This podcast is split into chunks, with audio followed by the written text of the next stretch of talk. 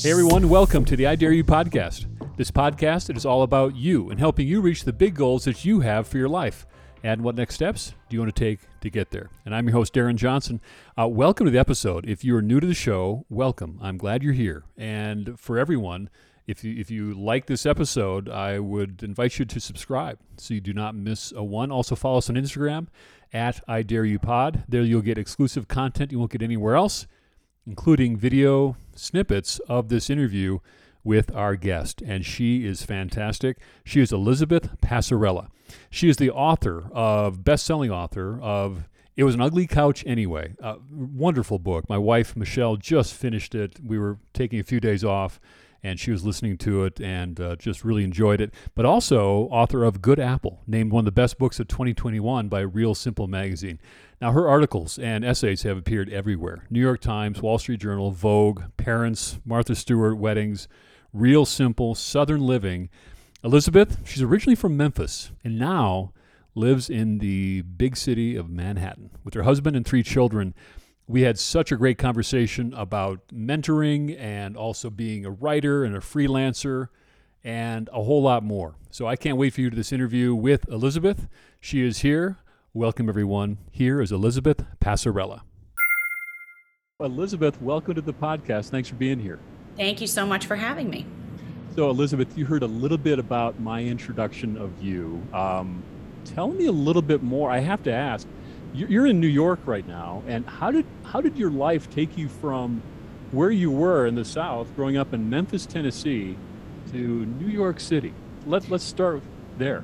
Sure. Um, well, I think if you had asked me when I was growing up in Memphis or even when I was in high school if I would ever live in New York City, I would have said absolutely 100% not. Um, I love being from the South. I loved my childhood. I loved growing up in Memphis. And yes, yeah, so I, I went to college in North Carolina. I was a journalism major at the University of North Carolina at Chapel Hill. And I visited New York when I was in college. My dad had a cousin who lived here, who they were very, very close. He's lived here forever, and we came up to visit him. And it really was one of those things where I just visited, and um, it sounds cheesy and it sounds sort of silly, but I just thought, oh, this is where I've always meant to be. This is where I was supposed to be. Um, and so when I graduated from college, I moved to New York I wanted to move straight into Manhattan and work for magazines, which is what I which is what I wanted to do. And instead, I got an internship at uh, Newsday, which is the uh, large. It, it, does not. Ex- I don't think it exists anymore, but it was a large um, sort of uh, paper that covered Long Island. Oh, and yeah. so I got this great internship at Newsday. It was with the features department. Um, I was working on you know kind of their magazine section that ran on the weekends. It was a wonderful opportunity, and I said no. I said no to the very nice person who came down to Chapel Hill to interview me and offer me this job. I said, no, no, no, I'm not going to take that job. I'm not going to live on Long Island. I'm going straight to Manhattan. Oh, you and, did, huh? Um, this, yes, yes, I was very determined and so this incredibly saintly man who who I tell this story in the book. I mean, he he was he did not have to do this. He should have just slammed the phone down and said, "Forget with this kid." But he said to me, "Listen, you're passing up a really great opportunity. Just just take this job. Like this these feature jobs at newspapers. Usually when you get into newspapers, you start at in writing working in the obituaries or you're covering the um, the city council meetings or the school board yeah. meetings or um, and having this opportunity to write features and um, work on the arts and and things like that was really a great opportunity. He said, "You're you're being an idiot." I mean, in not so many words, that's what he said to me. And so I listened. I listened. That was uh, one of the few times probably I listened to an authority figure in my life and made the right decision. So I moved to Long Island. I lived with a family. They put me sort of matched me with a, a family who lived in this small town on the south shore of Long Island. I did not know anything about Long Island, and I didn't know anything about geography, to be totally honest. I didn't even know really where I was. And so I lived on Long Island. It was a, a wonderful um, work experience. I got to work with just some really old school career newspapermen and women who taught me so much about reporting, about working quickly under a deadline. And then I moved into Manhattan. I see. So I moved into New York. I was 22, I guess, at the time still. And my first magazine job that I got was at InStyle magazine. And i uh, worked in the beauty department. I was a, an editorial assistant in the beauty department and i spent several years being a beauty editor which is funny. I mean you can see me the, the listeners cannot see me but you can see me. I am not a big heavily made up person. I didn't care that much about hair and skincare and all these things. At the time magazines were just full of uh, the, the, staffs were huge. They were so much bigger yeah. than they are now. Magazine whole different time, wasn't it? Different. Oh time. yeah, I mean, we were taking black cars everywhere. We were. It was being wined and dined, and it was just a very different time. Um, they were flush with cash and flush with ads. I was a beauty editor for several years. I worked at InStyle. I worked at Vogue and um, and then I left to go freelance when I was 25. Which, if anybody listening um, wants some advice, that is probably not the advice you, you need but at the time, again, magazines were really, really booming. So there was so much work that even as a 25 year old who, who knew very little, um, I had plenty of editors who were who, who needed help, who needed extra writers, who needed people to be able to jump in and write uh, all kinds of stories in the women's magazine lifestyle space. Wow. So I've really been freelance ever since. Um, I have worked now for 20 something years. For I've worked a lot for Real Simple magazine. I edited some of their special issues. I would pop in and out of offices I've had a great, just wonderful career with wonderful editors, and I've learned a lot um, from those people. I've edited, I've edited, I've written, I've done just about everything in magazine. So, do you, do you consider yourself a New Yorker, or do you consider I do. yourself? You do. Okay, loud, loud and proud. Yes, I do. You know, I also married a New Yorker. So that makes a difference too. When you have married someone who grew up in New York City and now you're raising three New Yorkers. So um, that that my life for sure is settled and rooted here in the city. Um, I do feel like a New Yorker. I still feel like a Southerner. You know, that's a lot of what this book is about. It's just about how your our identities are complicated, and I, I feel very attached to the South, and I feel very rooted in New York, and I think both of those things can be true. Um, there are a lot of Southerners in New York. There's uh, yeah, so I do I do feel like a New Yorker. I love the city. I love raising a family here, but um, but yeah, I'm Southern. I'm Southern at heart. So you know, uh, you mentioned a couple times you had had a chance to learn from some of these other people, uh, older people that you that mentored you and helped you. Uh, what, what did you? What a blessing that is. I always think about young professionals coming up, and when they when they don't have that opportunity to be mentored by somebody, to to you know, someone who cares enough about their development to say, hey, here's how you do it. What a huge disadvantage. Now I'm I'm I'm projecting my own experience into your story, but do you agree with that? Oh, absolutely. I mean, you know, I really think that this is such an important thing to talk about, especially right now when so many people are working remotely. Oh, yeah. Um, because when I was coming up in newspapers and magazines, we were still literally handing paper copies of things from editor to editor. And you would have different editors.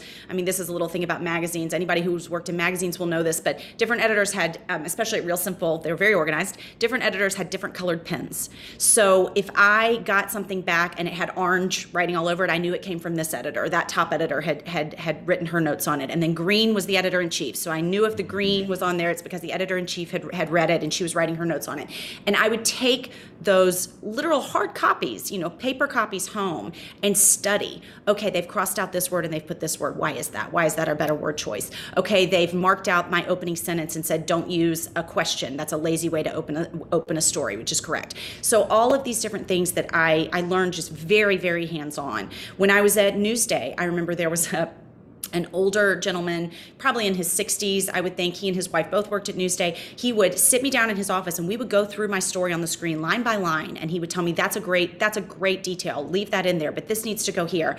And I do think twofold. Number 1, I think just not being in an office and not having eye to eye contact or sitting down next to someone and looking over something together. I think there's there's a little bit that's lost. And I don't think that's just writing and editing. My my husband's a lawyer. He he talks about the associates in his firm not being able to just have conversations, casual conversations that happen in the office or sitting around the lunch table about um, a case or something. There's there's just a, a little bit of learning that's lost. Um, I mean, I love flexible work. I'm a mother. Yeah. I, there's nothing better than that, and yet I do think there's a little bit lost when you're not in the office at all. Um, also, with writing you know the thing is now the way the state that magazines are in which is which is so much so different from when i was coming up um, the staffs are so small and there isn't a big budget to have a lot of editors you've got a lot of young writers coming in who just aren't getting that training because they don't they can't those people are those those young writers are being thrown into covering uh, all kinds of things. I wrote captions. We're talking 20 word captions about a shoe or a belt or a throw pillow. I wrote captions for years and it was amazing training having to the, the economy of words that you have to do to write a right. caption. So that's not happening anymore. They, they, are coming in and having to write just full stories and, and cover so much ground because the staffs are so stretched. And so yeah, I do. And, and the internet has changed everything, obviously. Everyone's a writer. Everyone can put their, their words into captions on Instagram and put, put it on their blog. And that's a great thing. But I do think that there's a lot of people who could benefit from editors. We could all benefit from editors. I've been a writer for 20 something years. I still lean on my editors for books and everything so heavily. And so we all need editors in our lives. And I do think that is, is lost a little bit. We need we do need to manage our own careers. And maybe it's just simply asking someone or taking someone out for coffee and saying, I'd like to learn from you. Do you have any insights into that that point of view as leaders and, and managing your career? I write now. I went I went freelance when I was pretty young, and so I took a different path in my career. I didn't stay on staff and work my way up to being an editor in chief. That's that's not what I wanted. So now I am a freelance writer. I'm an independent contractor. I write for all kinds of people. The people that I'm writing for, the editors who are now the editors in chief or the executive editors who are assigning me things, are often usually younger than I am. Sometimes they are people who I was their editor 10 years ago or 15 wow. years ago. So I I also want to say that that you know don't it doesn't always have to be someone who's older than you. Sometimes yeah. it's just someone who's taken a different career path and had different experiences at you and has something to teach. I have learned a lot. There's i can think of one editor in my mind who was a friend of mine who worked at real simple and we just had different brains. Her she had the most wild creative wonderful brain when it came to language and puns and being able to be fun and and playful in the language and the way that she put stories together. And I learned so so so much for her from her. And she was a little bit younger than I am or we had we had yeah. different sort of experiences in magazines. So I think also that's an important thing is the people around you it doesn't always have to be someone older. It can sometimes just be someone with different experience who can lend kind of a fresh eye to what you're doing. Um, but yes I just I think that's really important. Even if you're just writing for yourself having friends read it having other people read it who can who can give you feedback is really is really important. Well, and also I I do this a lot. I mean, you know, people are always asking me, what do you read when you're writing? You know, for some yeah. people, I write nonfiction. So for some people who write nonfiction, they need to read fiction. They love to read fiction instead of nonfiction. For me, I love to read what I'm writing. If I'm writing essay collections, which is what it's kind of my bread and butter, that's what I do. I read ex- essay collections, and those can be mentors. I know that sounds crazy, but but read writers mm. that you love whose writing really uh, lights you up and say, okay, why is that? Why did I laugh out loud at this sentence? What was funny about this? What was the pacing or the timing or the word choice or whatever it was that um, that grabbed you? And and and imitate that, not copy it. I'm not talking about plagiarism, but sort of yeah learn what it is that made that writing so uh, vivid and wonderful to you and then figure out how to put that in your in your own voice. So i do really believe that writers who are just out there in the world that you've never met can absolutely be mentors in a way to you. They certainly are to me. I have certain writers i go back to all the time that kind of get the gears unstuck for me when i'm having writing. good. great tips. Hey what's the best book you've read lately Oh gosh. Um, well, I'm going to say I've said this a, a, bunch of times to a million people. Anybody who's talked to me in the past year is sick of hearing about it. But there's a book called um, Sorrow and Bliss by a writer named Meg Mason. Now this is fiction. Uh, she just for a, she is to me she's kind of a writer's writer. The sentence structure every sentence just felt perfect in this book. And it's it really is a book a lot about mental illness really serious mental health issues and divorce and sort of a marriage mm. falling apart. And yet it also um, in some way manages to be hilarious and funny. I loved that book.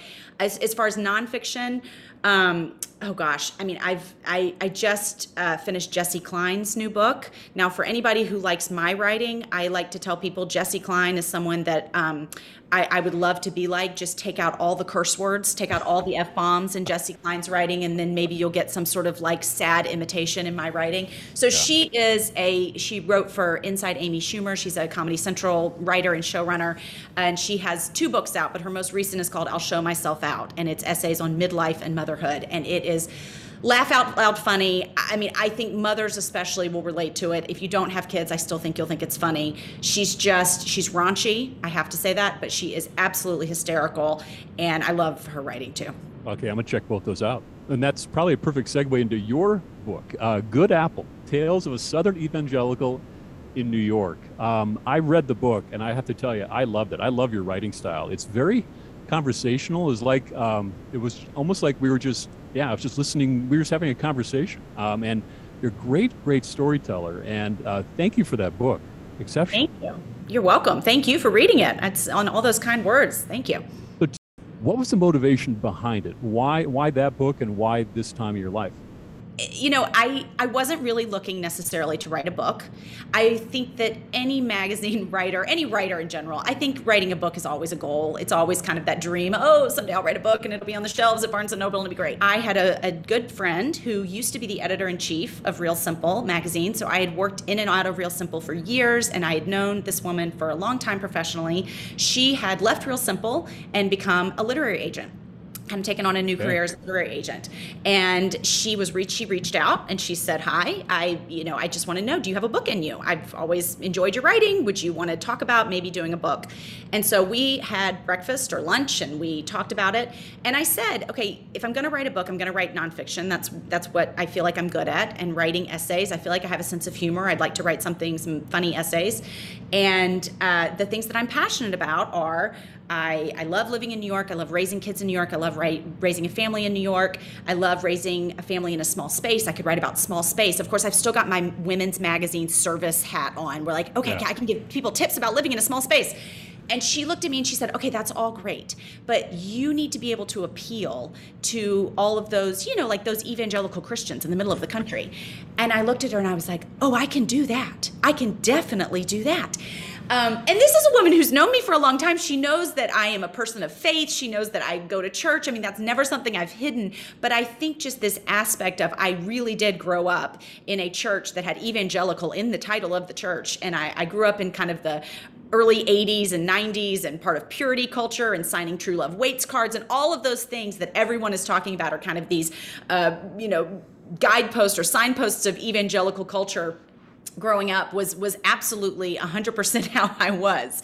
So to have gone from from that and I grew up in a really conservative family and my parents were very still are my father's passed away my mom still is very you know strong republicans and now i'm sort of this liberal new yorker but i haven't lost that faith um, was really intriguing to her and we started talking about it and i started writing and the way that I knew that this book was working is just it was so easy to What write. are the things about your identity that are kind of the foundation and what are the things about your identity that can change and move and shift as you get older and you're still who you are?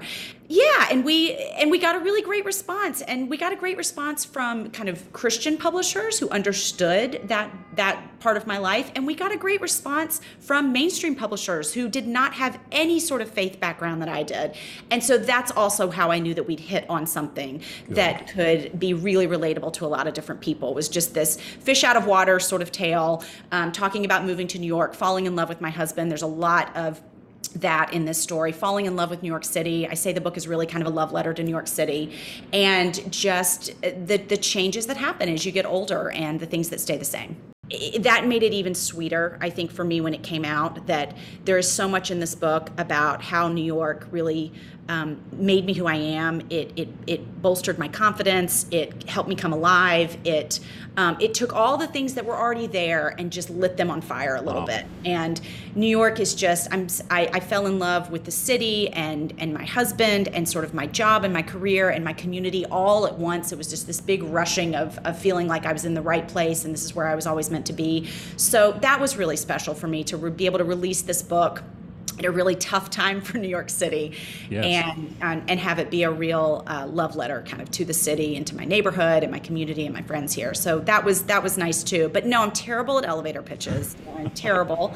Um, I'm I'm about to. I'm getting ready I'm in the final edits of my second book, and I don't have a great elevator pitch for it either, so don't ask. But um, it's hard. It's hard. When you write essay collections, too, I think yeah. it's even harder because you touch on so many different subjects. Every little chapter is almost like its own little book. So I think that makes it even harder for me.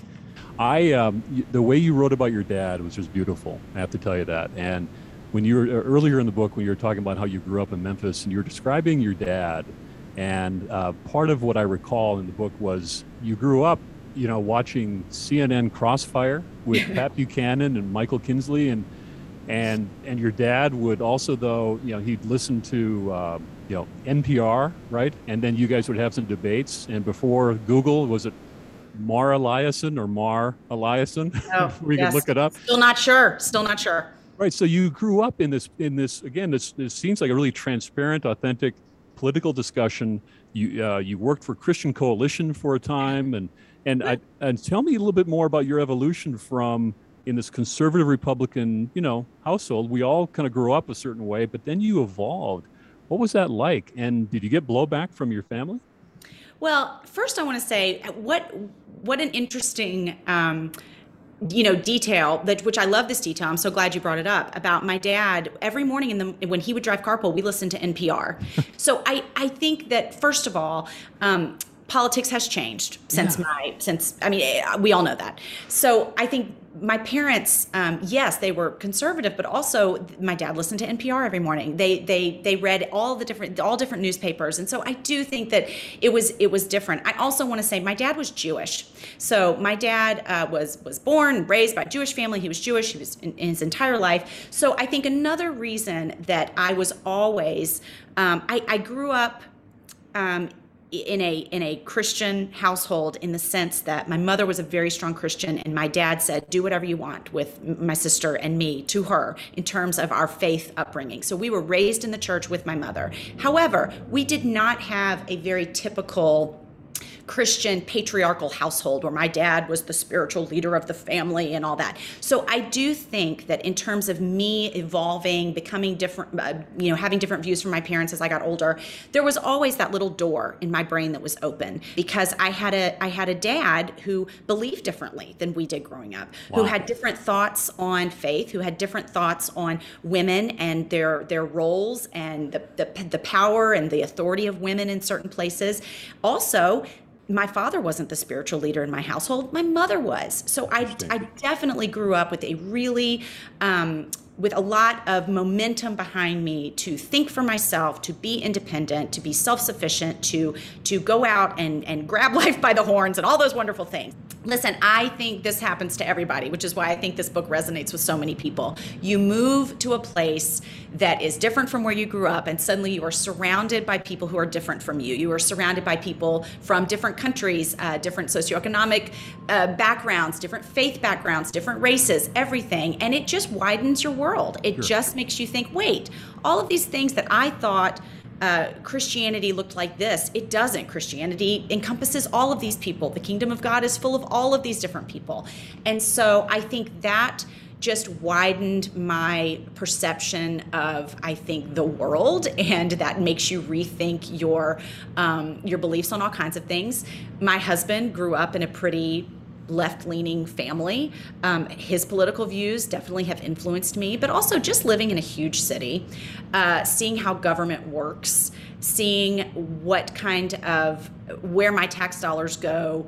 Um, I have a different view of government's role in people's lives, having mm lived in an enormous urban environment where I see the social safety net be really valuable to certain people. So I think that changed my um, my thinking. I think I, I, give you credit. I mean, in this in this uh, environment that we're in, you were able to talk about religion, faith, politics, in a way in this book that I found um, just really, again, just transparent, disarming, uh, not mean spirited, um, which is really a trick nowadays. I, I was I naive, Darren, so naive.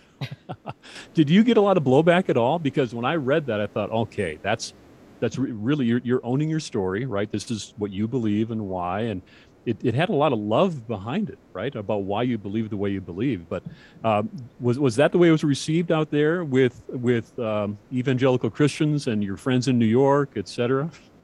If I get blowback, it's probably in Amazon or Goodreads reviews, which I don't read. So no, I I really have gotten nothing but love and uh, and and support and and a curious, like honest and heartfelt curiosity from people. So no, I mean, I I remember sending this book to um, a friend of mine who is also a writer who I've known for years. We had kind of a professional relationship, and I know her politics and I know her religion, and her politics and my politics line up somewhat. Although I'm probably okay. way more moderate than she is, but our religion and our faith background, not at all. and I sent this book to her because I wanted her to, I was asking her to maybe blurb it, you know, when you get these endorsements that run on the back of the book. So I thought, and I said, listen, I have to confess to you that um, I'm, I'm a Christian. Not yeah. only that, I grew up an evangelical Christian. And this was right, you know, we are in the throes of the Donald, the end of the Donald Trump presidency, and there's yeah. so much baggage around the word evangelical. And it was like I had to come to her and, and confess before I then asked her, and would you read it and possibly endorse it with the word evangelical on the cover. And not only did she read it and she did endorse it, and she also just said it, it made me so curious about what you believe. It I mean, she was just so gracious and wonderful. And I have gotten that response from so many people in New York who did not grow up the same way I did. Now, do I think that the politics smooths the way a little bit? Yes, it does. Mm-hmm. If I were saying I'm an evangelical Christian and I'm also a huge Republican, I don't think that that would have gotten the same response. And the reason is because in New York, politics is a lot of people's religion. Right. So my point in the book is that my faith is what allows me to sort of be hold my politics more loosely. I can I can I can shift and I can be um, really open and gracious to people on both sides, and I can cr- criticize both sides and love things about both sides because it's not my identity. It's not my it's not my religion. In New York, politics is a lot of people's religion. Yeah. So the fact that I share politics with a lot of New Yorkers definitely greases the the wheel a little bit in terms of being accepting of my my faith story that comes along with it. It's interesting though, when you the way that you even just said you you turned that phrase right there. Uh, one of the uh, my podcast guests was uh, Jonathan Morris, who is a former priest who now is an executive coach. And I asked Jonathan, I said, so "How does that work? How are you building? How are you uh, living out your faith in your workplace?" And he said, "Look, I don't, I don't put my faith on anyone. Uh, I, I want to believe that the way I live my life is a reflection of my faith." And I thought that was just a really a beautiful way of basically kind of uh, building off what you were saying is that you know what? You can you can live your life in a certain way in a way that people will say okay. That's there's a lot of love there's a lot of kindness. That's the way that jesus or the gospel would have you live your life. Any of that resonate with you? Uh, of course. I mean that's he's spot on. Absolutely. I i i agree with everything that you were just saying. And also you know we talk a lot my my pastors talk a lot about this. We talk a lot about this in my church. You can't you can't walk up onto the street and say, "Hello, strange person. Let me tell you about Jesus." Now you can, you can. Listen, yeah. plenty of people do that. Missionaries do that all the time. However, the the the change that's going to happen in people's lives is going to be through relationship. It's going to be through community. You you are the reason i think that so many of my former coworkers and were and and people that i had lived life with um, were kind about this book or open to reading my book is because i had a relationship with them there because we were friends because you, we had already spent time around each other's dinner tables and at each other's birthday parties and weddings. You do life with people. You spend time with people. And then you can say hey i'm you're going through this hard time. When i'm going through this hard time this is what i rely on. Let me tell you a little bit about that. Mm. you are not going to get that a good reception if you are doing that with someone that you don't have um, a, a, a, safe relationship with. Um, and that's one of the things that I, I say this in the book too it's one of the things i love about new york is it's really impossible in New York City to wall yourself off from people because you live in small spaces, you get on public transportation, you are walking everywhere. We don't, I do have a car, we have a lovely minivan, I love it so much, but we don't spend our whole lives in our minivans. We spend our lives mostly on our feet, walking up and down the street, and you just bump in and rub elbows and have to interact with humanity, the good and the bad, yeah. all the time. And so you're constantly having to be in community with people and with strangers and building these relationships. And that is how I think we are going to, you know, the Bible says you you you they know you're Christians by your love. They know you're my people because of the way you love people. And so you have to be loving and you have to be in these relationships or your message is never going to go anywhere. It's just going to kind of fall on deaf ears. So I think that's absolutely true. Wow. I love that. Man, oh man. Um, what, there's a I, there's a line in your book that that I just want to explore with you. It has to do with um, your comfort zone and and there's a line here the more i remember that god doesn't promise me comfort the mm-hmm. faster i can stop expecting it and feeling sorry for myself and get on with my day. Mm-hmm. I, I, thought that was just profound and i wanted to know tell me a little bit more about that. Tell the listeners what what does that mean Exactly. Um, you know, I I think it's important for us to remember that comfort. We are all seeking comfort. Don't get me wrong. I love comfort. I would love to lie down on this couch in a duvet and read a book all day long and not have to clean the dishes or do any of these things that sort of get me out of a, a cozy zone.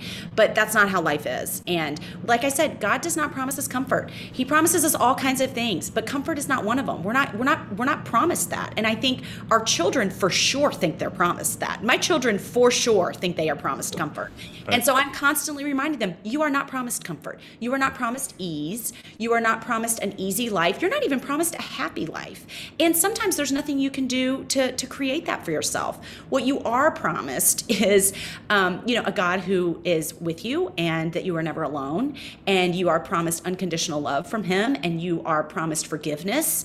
Um, you are promised unforg- unconditional love from your parents, which again, you don't always get because we're fallen individuals too. But I just think that that can be a gift to remember that um, ease and comfort are not guarantees. And um, I think it makes you appreciate them more when you get them.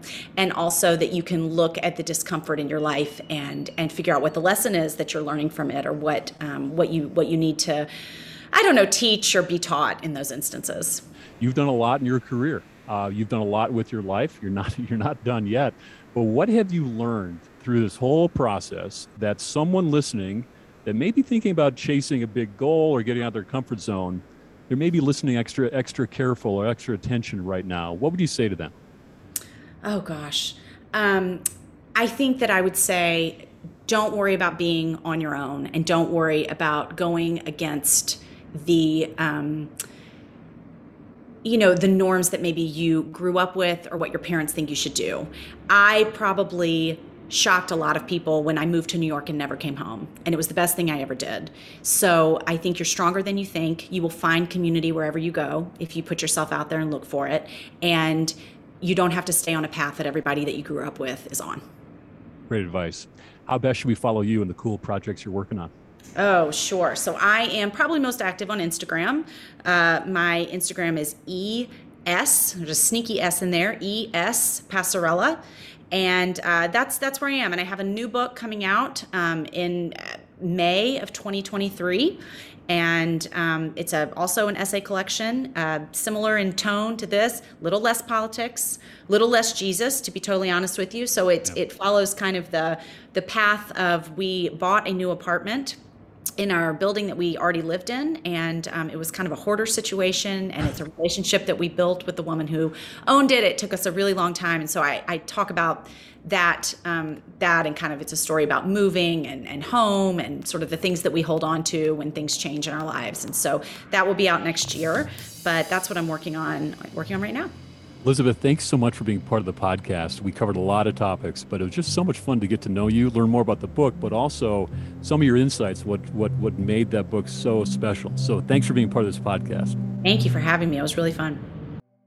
Okay, that was Elizabeth Passarella. What a fun interview. It was so great getting to know her and a, really a great perspective on faith and politics and being kind to one another. I really enjoyed getting to know her. And you talk about a great writer unbelievable. I invite you to um, check her out on Instagram. Follow her, and right now her she's on her book tour for "It Was an Ugly Couch Anyway."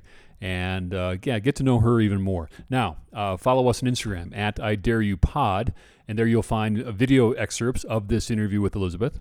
Okay, now that you listen to the interview, uh, who will you share it with? Uh, think of that one person and take that extra step. The podcast is growing so fast because you are doing that, and I sure appreciate that. And what is the one thing you're going to implement in your life starting today? She gave us a lot to think about everything from mentoring to freelancing to writing to politics, faith. Uh, one of the things I'm reminded about is that even though Manhattan is very different from Memphis or Manhattan is very different from Idaho, where I live, we all want our country to be great. I believe that. Uh, I, I will continue to believe that. And we can disagree respectfully. We can treat each other with kindness, and then we can go vote. And I think that is one of the things that I was reminded about. And that's what makes our country great when we can recognize that we are different and we, we respect that and we can debate that and discuss it and we can move forward. Now, call me Pollyanna. I know but I that's the way I choose to uh, view the world. And I know we're not there right now, but I believe we can still get back there. So now, uh, everyone, get ready for our very next episode. Another great guest, and I can't wait for you to hear it. Thanks for tuning in. I know you have a lot of choices in podcasts and digital media, and you are right here. And I hope you enjoyed this conversation with Elizabeth. I'll see you back here next week on the I Dare You podcast.